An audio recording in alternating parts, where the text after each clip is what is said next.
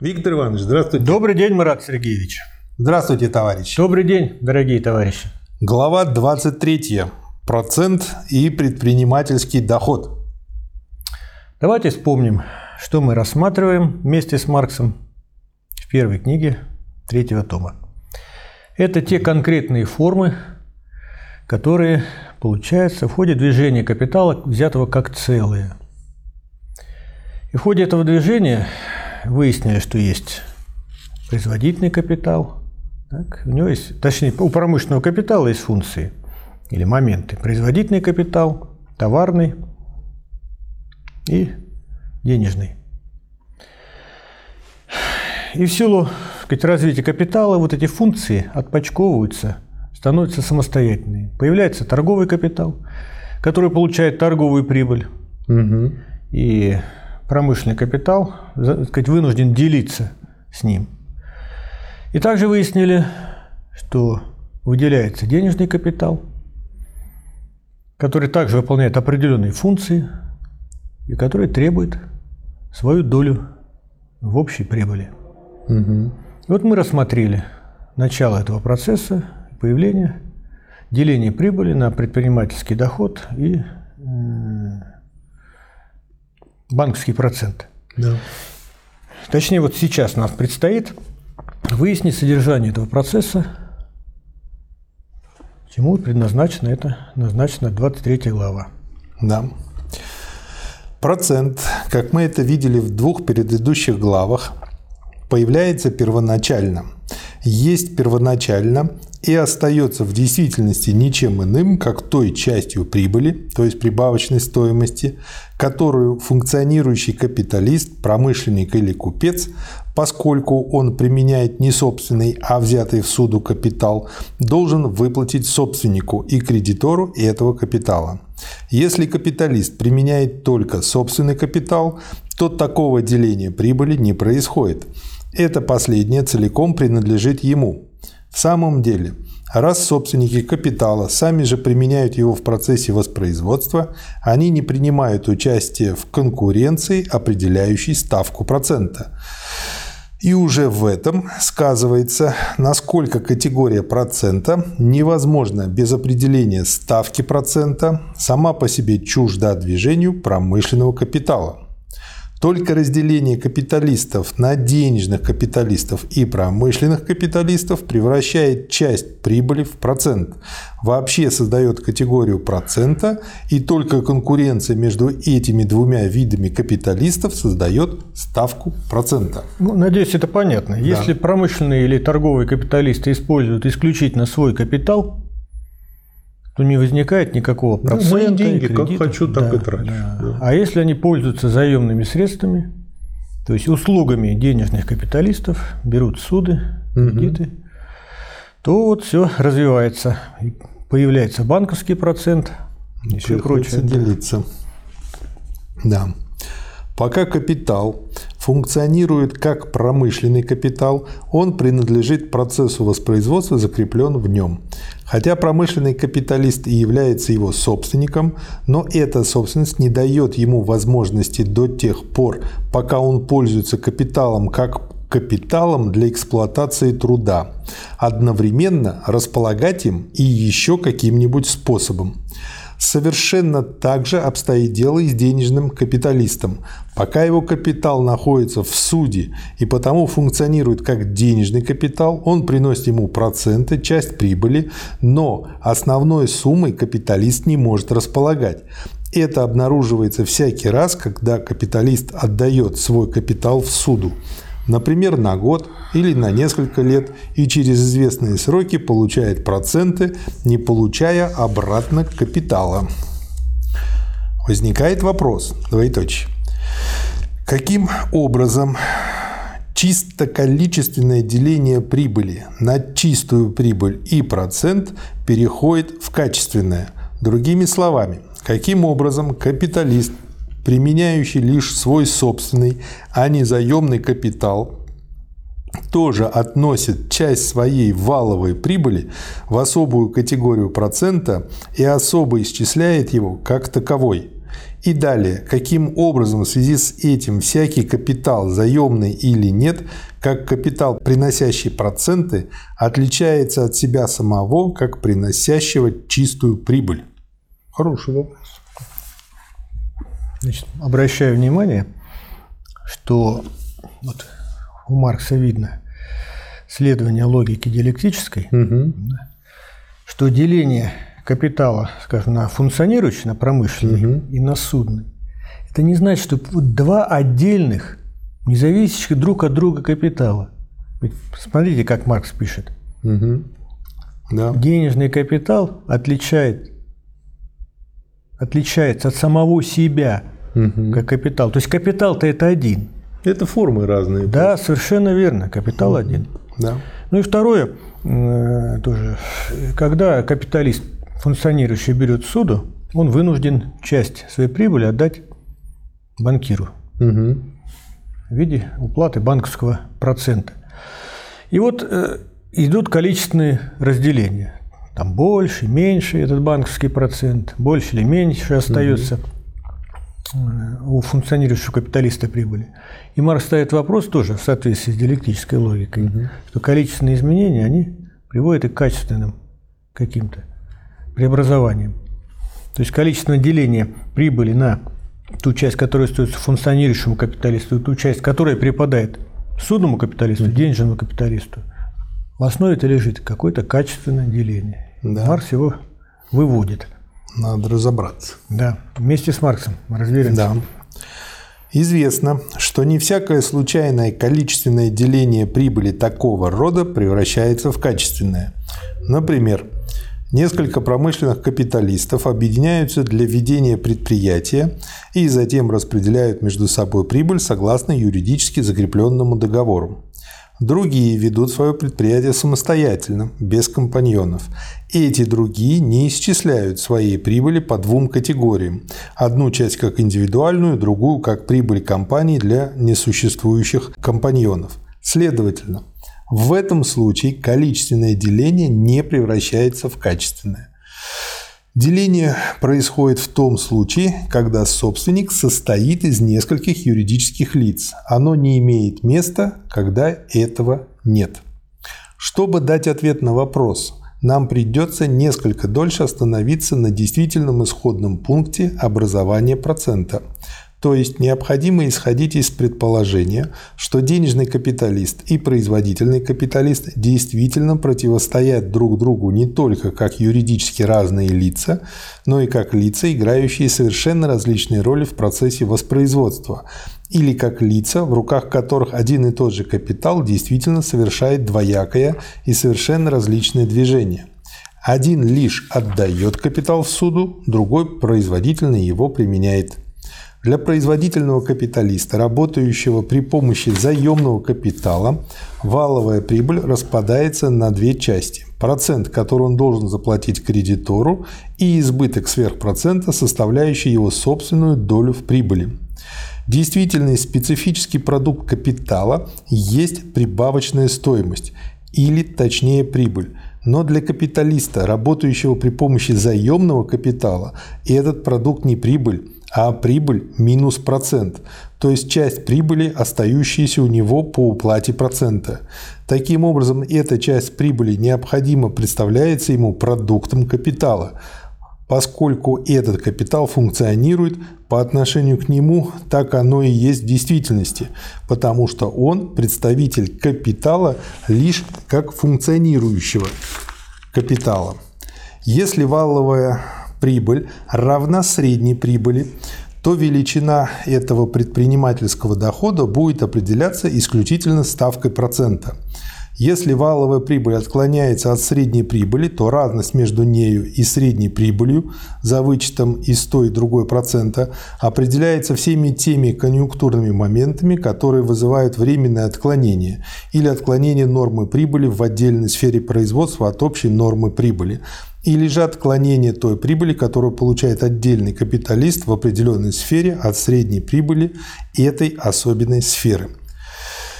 количественное деление валовой прибыли превращается здесь в качественное. Тем более, что количественное деление зависит от того, что принадлежит делению, как хозяйничает активный капиталист при помощи капитала и какую валовую прибыль он приносит ему как функционирующий капитал. То есть вследствие функции капиталиста как активного капиталиста. Функционирующий капиталист предполагается здесь не собственником капитала. Собственность на капитал представлена по отношению к нему кредиторам, денежным капиталистам. Таким образом, процент, который функционирующий капиталист уплачивает ему, является частью валовой прибыли, приходящейся на долю собственности на капитал, на долю этой собственности как таковой. В противоположность этому часть прибыли, приходящаяся на долю активного капиталиста, представляется теперь в виде предпринимательского дохода, вытекающего исключительно из операций или функций, которые он совершает в процессе воспроизводства при помощи капитала. Следовательно, специально из тех функций, которые выполняет он как предприниматель в промышленности или торговле. Следовательно, по отношению к нему процент представляется просто плодом собственности на капитал, плодом капитала самого по себе, абстрагированного от процента воспроизводства капитала, плодом капитала, поскольку он не работает, не функционирует, между тем предпринимательский доход представляется ему исключительно плодом тех функций, которые он совершает с капиталом, плодом движения и процессирования капитала, такого процессирования, которое предоставляется активному капиталисту теперь как его собственная деятельность, противоположность бездеятельности, неучастию денежного капиталиста в процессе воспроизводства. Это качественное разграничение двух частей валовой прибыли, заключающееся в том, что процент есть плод капитала самого по себе, плод собственности капитал, независимо от процесса производства, а предпринимательский доход – плод процессирующего капитала, капитала, действующего в процессе производства, а потому плод той активной роли, которую лицо, применяющее капитал, играет в процессе воспроизводства, это качественное разграничение отнюдь не является лишь субъективным представлением денежного капиталиста в одном случае, промышленного капиталиста в другом. Оно основывается на объективном факте, потому что процент притекает к денежному капиталисту, кредитору, являющемуся просто собственником капитала, то есть просто представителем собственности на капитал до процесса производства и вне процесса производства. Предпринимательский же доход притекает только к функционирующему капиталисту, не собственнику капитала. Давайте попытаемся на примере проиллюстрировать. Угу. Да. Вот мы с вами капиталисты. Вы функционирующий капиталист. Да. У вас масса энергии, предпринимательские жилки, в голове много проектов, но нет денег, да. нет капитала. А я судный капиталист. Я особо ничего не хочу делать, да и желания нет. Но у меня есть миллионы, миллиарды. И вот я вам предоставляю суду угу. или даю кредит. Вы бросаете его в дело, получаете прибыль. Угу. Часть отдаете в виде банковского процента, то есть платы за судный капитал. Ну, себе-то тоже что-то оставляете. Угу. Так вот, что получается? Ну, даже в голове пока у вас – что то, что вы получили, предпринимательский доход, это результат вашей инициативы, вашей энергии, да. вашей работы. Логика простая, да. Да. А то, что вы вынуждены отдать мне, как владельцу судного капитала. Это стоимость денег для меня, плата ну, как за бы капитал. Стоит, это плата да. за капитал, да. Угу. Источник вот этой дохода, это что, ну, скажем, для меня, банковского процента. Просто капитал сам по себе. Угу. Да? Как капитал собственности. Угу. В отличие от капитала функции. Да. Прибыль от всякого капитала, а следовательно и средняя прибыль, основывающаяся на выравнивании капиталов между собой, распадается или может быть разложена на две качественно различные, взаимно самостоятельные и независимые друг от друга части – процент и предпринимательский доход, из которых каждая определяется особыми законами – Капиталист, работающий с собственным капиталом, точно так же, как тот, который работает с заемным капиталом, делит свою валовую прибыль на процент, который полагается ему как собственнику, как кредитору, судившему свой собственный капитал самому себе, и на предпринимательский доход. Причитающийся ему как активному функционирующему капиталисту. Таким образом, для этого деления как качественного не имеет значения, должен ли капиталист действительно поделиться с другим капиталистом или нет. Тот, кто применяет капитал, если даже он работает собственным капиталом, распадается на два лица – простого собственника капитала и лицо, применяющего капитал.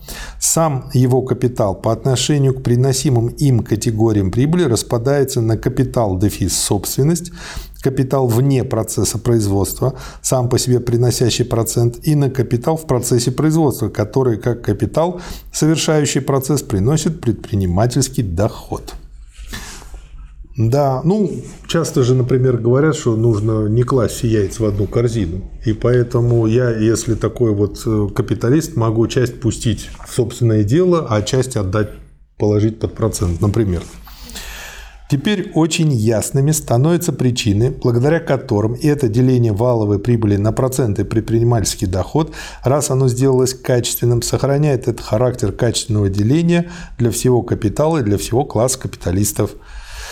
Во-первых, это вытекает уже из простого эмпирического обстоятельства, что большинство промышленных капиталистов, хотя и в различной мере, работают при помощи как собственного, так и заемного капитала, и что отношение между собственным и заемным капиталом в различные периоды изменяется. Во-вторых, Превращение одной части валовой прибыли в форму процента превращает другую ее часть в предпринимательский доход. В самом деле, этот последний есть лишь та противоположная форма, которая принимает избыток валовой прибыли над процентом, когда процент существует как особая категория. Все исследование вопроса каким образом валовая прибыль дифференцируется на проценты предпринимательский доход, сводится просто к исследованию того, каким образом часть валовой прибыли вообще кристаллизуется и приобретает самостоятельное существование в виде процента. Но капитал, приносящий проценты, исторически существует как готовая старинная форма, а потому и процент как готовая форма прибавочной стоимости, произведенной капиталом, существует уже задолго до появления капиталистического способа производства и соответствующих ему представления о капитале и прибыли. Поэтому и до сих пор денежный капитал, капитал, приносящий проценты, все еще остается в народном представлении капиталом как таковых – капиталом по преимуществу. Отсюда же, с другой стороны, итог господствовавшее до времени массе представления, будто процентом оплачиваются деньги как таковые. То обстоятельство, что данный в суду капитал приносит процент, независимо от того, применяется ли он в действительности как капитал или нет, он приносит процент даже в том случае, если он взят в суду в целях потребления, укрепляет представление о самостоятельности этой формы капитала. В-третьих, Работает ли промышленный капиталист собственным или заемным капиталом, это ничего не изменяет в том обстоятельстве, что ему противостоит класс денежных капиталистов как особый вид капиталистов, денежный капитал как самостоятельный вид капитала и процент как соответствующая этому особому капиталу самостоятельная форма прибавочной стоимости. Итак, качественно. Процент есть прибавочная стоимость, которую доставляет просто собственностный капитал, которую капитал приносит сам по себе, хотя его собственник остается вне процесса производства, который капитал, следовательно, дает обособленно от своего процесса. И еще количественно часть прибыли, образующая процент представляется так, как будто она связана не с промышленным и торговым капиталом как таковым, а с денежным капиталом. И норма этой части прибавочной стоимости, норма процента или ставки процента закрепляет это отношение.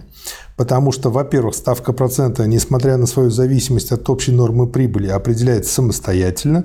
И, во-вторых, подобно рыночной цене товаров, она в противоположность неуловимой норме прибыли выступает как устойчивое при всех переменных и единообразное, очевидное и всегда данное отношение. Ну, даже в нашей жизни, если вы пойдете за кредитом угу. в банке, посетить да. несколько банков, то в целом э, вырисуется какая-то средняя величина, где-то больше, где-то меньше ставки процентов. Да, ну, самый для капиталистов. Ну, а норма прибыли, она будет плавать и по отраслям, и по отдельным видам э, предприятий, и она зависит от массы факторов, и глубинных, и внешних, и так сказать, сторонних. Да, но все равно это там будет приблизительно одно и то же. Можно выгадать, но немного, в общем-то. Итак, оказалось, что та часть прибыли, которую функционирующий капиталист должен уплачивать простому собственнику взятого в суду капитала, превращается в самостоятельную форму той части прибыли, которую приносит под названием процента всякий капитал как таковой, взят ли он в суду или нет. Величина этой части зависит от высоты средней ставки процента. На прохождение ее теперь указывает лишь то, что функционирующий капиталист, поскольку он является собственником своего капитала, не конкурирует, по крайней мере активно, в определении ставки процента. Чисто количественное деление прибыли между двумя лицами, имеющими различные юридические титулы на нее, превратилось в качественное деление, которое кажется вытекающим из самой природы капитала и прибыли. Потому что, как мы видели, когда часть прибыли вообще принимает форму процента, разность между средней прибылью и процентом или избыток прибыли над процентом превращается в противоположную проценту форму, форму предпринимательского дохода. И эти две формы процента предпринимательского дохода существуют лишь в своей противоположности – Следовательно, обе они находятся в известном соотношении не с прибавочной стоимостью, по отношению к которой они суть лишь части, фиксированные под различными категориями, рубриками и названиями, а в соотношении одна с другой. Так как одна часть прибыли превращается в процент, то другая выступает в виде предпринимательского дохода. Приносящий проценты капитал – это капитал как собственность, в противоположность капиталу как функции – но пока капитал не функционирует, он не эксплуатирует рабочих и не вступает в антагонизм с трудом. С другой стороны, предпринимательский доход составляет противоположность не наемному труду, а лишь проценту. Во-первых, если предположить среднюю прибыль как величину данную, то норма предпринимательского дохода определяется не заработной платой, а ставкой процента. Она будет выше или ниже в обратном отношении к ставке процента. И во-вторых, свое притязание на предпринимательский доход, а следовательно и самый этот доход функционирующий капиталист выводит не из своей собственности на капитал, а из функций капитала в противоположность той его определенной форме, когда она существует как бездеятельностная собственность. Это проявляется как непосредственно существующая противоположность в тех случаях, когда он оперирует заемным капиталом. Так что проценты и предпринимательский доход достаются двум разным лицам Предпринимательский доход возникает из функций капитала в процессе воспроизводства, то есть вследствие операции и деятельности, которым функционирующий капиталист опосредствует эти функции промышленного и торгового капитала. Вот Маркс здесь подводит такую мысль, что когда мы рассматривали в первом томе капитал в целом, да, в процессе производства, то вот это отношение между наемным трудом и капиталом, оно было обострено, оно было видно. Хотя да. и до него надо было докопаться. Да. А когда от него, от сущности юшки явления, явлений там много, чего напутано, перепутано, противоречиво, то чем дальше уходишь да, от этой глубины, от сущности, тем больше возникает совершенно противоположных, даже противоречивых явлений. И вот здесь что получается? Что есть предпринимательский доход и банковский процент. Да. А где здесь прибыль, прибавочная стоимость? Да угу. вообще не видно. И получается, что противоположность между э, функционирующим капиталистом и банковским э, капиталистом, между предпринимательским доходом и банковским процентом. Кому угу. больше, у кого меньше. Вот. Угу. То есть это на поверхности явлений.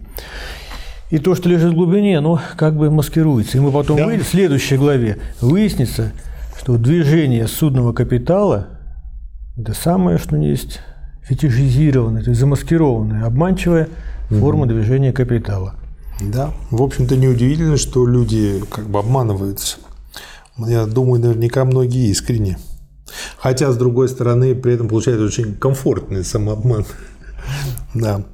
На основе капиталистического производства капиталист управляет как процессом производства, так и процессом обращения. Эксплуатация производительного труда стоит усилий для самого капиталиста или для других лиц, которые действуют от его имени. Его предпринимательский доход в противоположность проценту представляется ему таким образом, чем-то независимым от собственности на капитал. Более того, результатом его функций как не собственника, а как работника.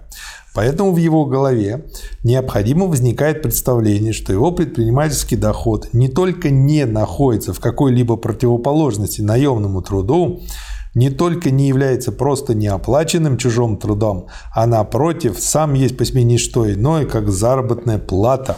Плата за надзор более высокая плата, чем заработная плата обыкновенного наемного рабочего. Во-первых, потому что это более сложный труд. Во-вторых, потому что он сам выплачивает себе заработную плату что функция его как капиталиста состоит в том, чтобы производить прибавочную стоимость, то есть неоплаченный труд, да еще при самых экономных условиях, это совершенно заслоняется тем фактом, что процент достается капиталисту, даже если он и не выполнил никакой функции как капиталист, а был лишь собственником капитала, и что напротив предпринимательский доход достается функционирующему капиталисту, даже если он не был собственником капитала, с которым функционирует.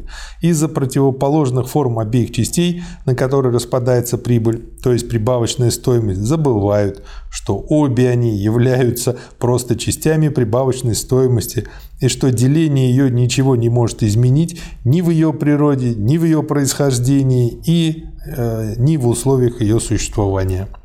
Вообще гениальная на самом деле мысль. Вот мы имеем какое-то зло, теперь поделили его пополам и получили два добра. Вот слишком глубоко, конечно. Ну, ну да, я имею в виду как такой вот фокус, как выверт для того, чтобы мудрить людям ну, голову. Давайте напомним нашим слушателям. Марс переходит к другой проблеме. Ведь капиталистическое производство – это производство, где заняты масса наемных рабочих, как угу. капиталист. И любой общественно комбинированный труд или кооперация, она требует, с одной стороны, управления, угу. с другой стороны, надзора. То есть появляется определенная, так сказать, функция. Угу. И вот эту функцию, как бы первоначально, берет на себя капиталист. И Маркс отмечает, что получается представление, что тот предпринимательский доход – который у него остается, за вычетом того, что он заплатил банковскому или судному капиталисту, все это как бы проехали, забыли. Угу.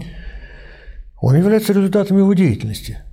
А эта деятельность, как бы она нужна для функционирования любого общественно комбинированного труда. То есть управление и надзор. Угу. То есть те миллионы и миллиарды, которые сейчас получают капиталисты, это вот как бы результат их функции. Потом и кровью, да. трудом. Остановимся теперь подробнее на предпринимательском доходе.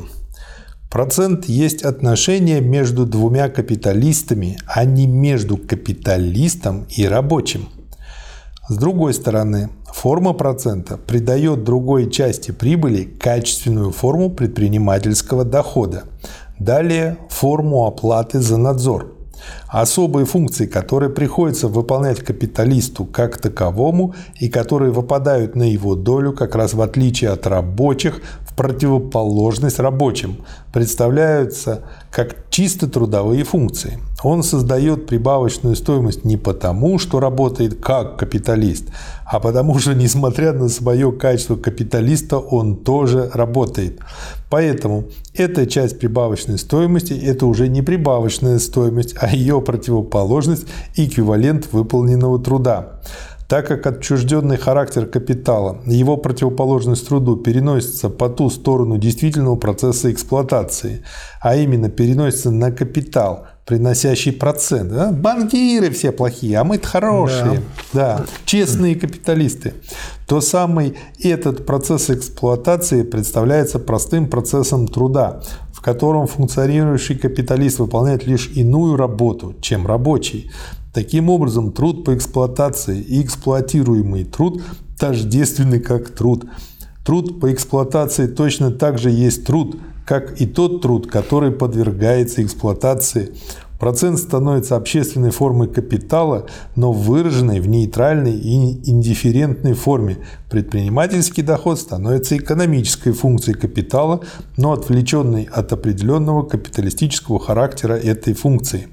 При этом в сознании капиталиста происходит совершенно то же, что с упомянутым во втором отделе этой книги основаниями для компенсации при выравнивании прибыли в среднюю прибыль.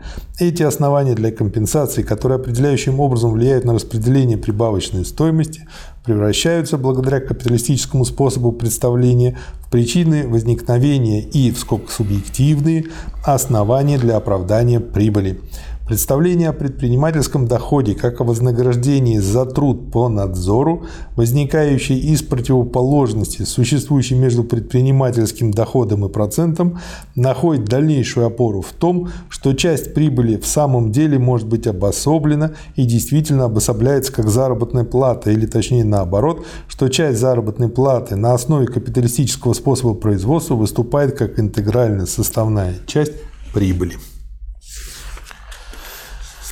Да, труд по надзору и управлению необходимо возникает всюду, где непосредственный процесс производства имеет вид общественно комбинированного процесса и не является разъединенным трудом самостоятельных производителей, но природа его двоякого рода – с одной стороны, во всех работах, при выполнении которых кооперируются между собой многие индивидуумы, связь и единство процесса необходимо представлены одной управляющей волей и функциями, относящимися не к частичным работам, а ко всей деятельности мастерской, как это имеет место с дирижером оркестра. И это производительный труд, выполнять который необходимо при всяком комбинированном способе производства. С другой стороны, если совершенно оставить в стороне купеческое дело, и этот труд по надзору необходимо возникает при всех способах производства, основанных на противоположности между работником, как непосредственным производителем, и собственником средств производства. Чем больше эта противоположность, тем больше роль этого надзора за работниками. Поэтому своего максимума она достигает при системе рабства но он необходим и при капиталистическом способе производства, так как здесь процесс производства есть одновременно и процесс потребления рабочей силы капиталистам. Совершенно так же, как в деспотических государствах, труд по надзору и всестороннее вмешательство правительства охватывает два момента и выполнение общих дел, вытекающих из природы всякого общества, и специфические функции, вытекающие из противоположности между правительством и народными массами. Здорово сказано. Плата за управление, которой вознаграждаются управляющие как торговыми, так и промышленными предприятиями, выступает совершенно обособленно от предпринимательского дохода и в кооперативных фабриках рабочих, и в капиталистических акционерных предприятиях. Отделение платы за управление от предпринимательского дохода, которое в других случаях является случайным, приобретает здесь постоянный характер – кооперативной фабрике труд по надзору утрачивает свой антагонистический характер, так как управляющий оплачивается рабочими и не является по отношению к ним представителем капитала. Акционерные предприятия, развивающиеся вместе с кредитом, вообще обнаруживают тенденцию все более отделять этот труд по управлению как особую функцию от владения капиталом, собственным ли или заемным. Совершенно так же, как с развитием буржуазного общества функции суда и управления отделяются от земельной собственности, атрибутами которой они были в феодальное время. Но когда с одной стороны простому собственнику капитала, денежному капиталисту противостоит функционирующий капиталист, а с развитием кредита этот денежный капитал сам принимает общественный характер, концентрируется в банках и сужается ими, а не его непосредственными собственниками, когда с другой стороны лицо, являющееся только управляющим, не владеющее капиталом ни под каким титулом, ни взаимообразно, ни как-либо иначе исполняет все реальные функции, выпадающие на долю функционирующего капиталиста как такового, тогда остается лишь служащий, а капиталист как лицо излишнее исчезает из процесса производства. Смешение предпринимательского дохода с платой за надзор или за управление первоначально возникло из той особой формы, которую избыток прибыли над процентом принимает в противоположность проценту. Оно получило свое дальнейшее развитие благодаря апологетическому стремлению представить прибыль не как прибавочную стоимость, то есть неоплаченный труд, а как заработную плату самого капиталиста за выполняемый им труд. Этому со стороны социалистов было противопоставлено требование, чтобы прибыль была фактически сведена к тому, за что она выдается в теории, а именно к простой плате за надзор. И это требование, противопоставленное теоретическому прикрашиванию, было тем неприятнее, чем более эта плата за надзор с возникновением многочисленного класса промышленных и торговых управляющих обретала, с одной стороны, подобно всякой другой заработной плате, свой определенный уровень и свою определенную определенную рыночную цену, и чем ниже, с другой стороны, она опускалась, как всякая плата за квалифицированный труд по мере общего развития, понижавшего издержки производства особо обученной рабочей силы. С развитием кооперации среди рабочих и акционерных предприятий среди буржуазии был уничтожен и последний предлог для смешения предпринимательского дохода с платой за управление, и прибыль практически выступила как то, чем она бесспорно была теоретически, как чистая прибавочная стоимость как стоимость, за которую не уплачивается эквивалента, как реализованный неоплаченный труд, так что функционирующий капиталист действительно эксплуатирует труд, и плод его эксплуатации, если он работает с заемным капиталом, делится на проценты предпринимательский доход, избыток прибыли над процентом. Дела о банкротстве, разбираемые в судах, показывают, что эта плата за надзор обычно находится в обратном отношении к труду по надзору, который в действительности несут эти номинальные директора. Ну, это общая тенденция, да. когда собственник средств производства, капиталист, может, перестает заниматься непосредственно управлением и надзором и перепоручает за это, небольшую плату кому-то. Ну, да, за небольшую в кавычках, на самом да. деле очень приличную. Ну, для него небольшую. Наемным менеджером, наемным управленцем. Но так общий вывод следующий, что вот это деление э, дохода прибыли на предпринимательский доход угу. и банковский процент, оно, то есть за этим делением стоит качественное деление да. на капитал функцию и на капитал собственность. Да. И вот мы затем перейдем к следующей главе, к тому, что вот этот капитал собственность, угу. она как бы на поверхности явления в головах очень многих порождает сама по себе прибыль да. или банковские проценты. Да. Спасибо. Спасибо и вам. Спасибо, товарищ. До свидания.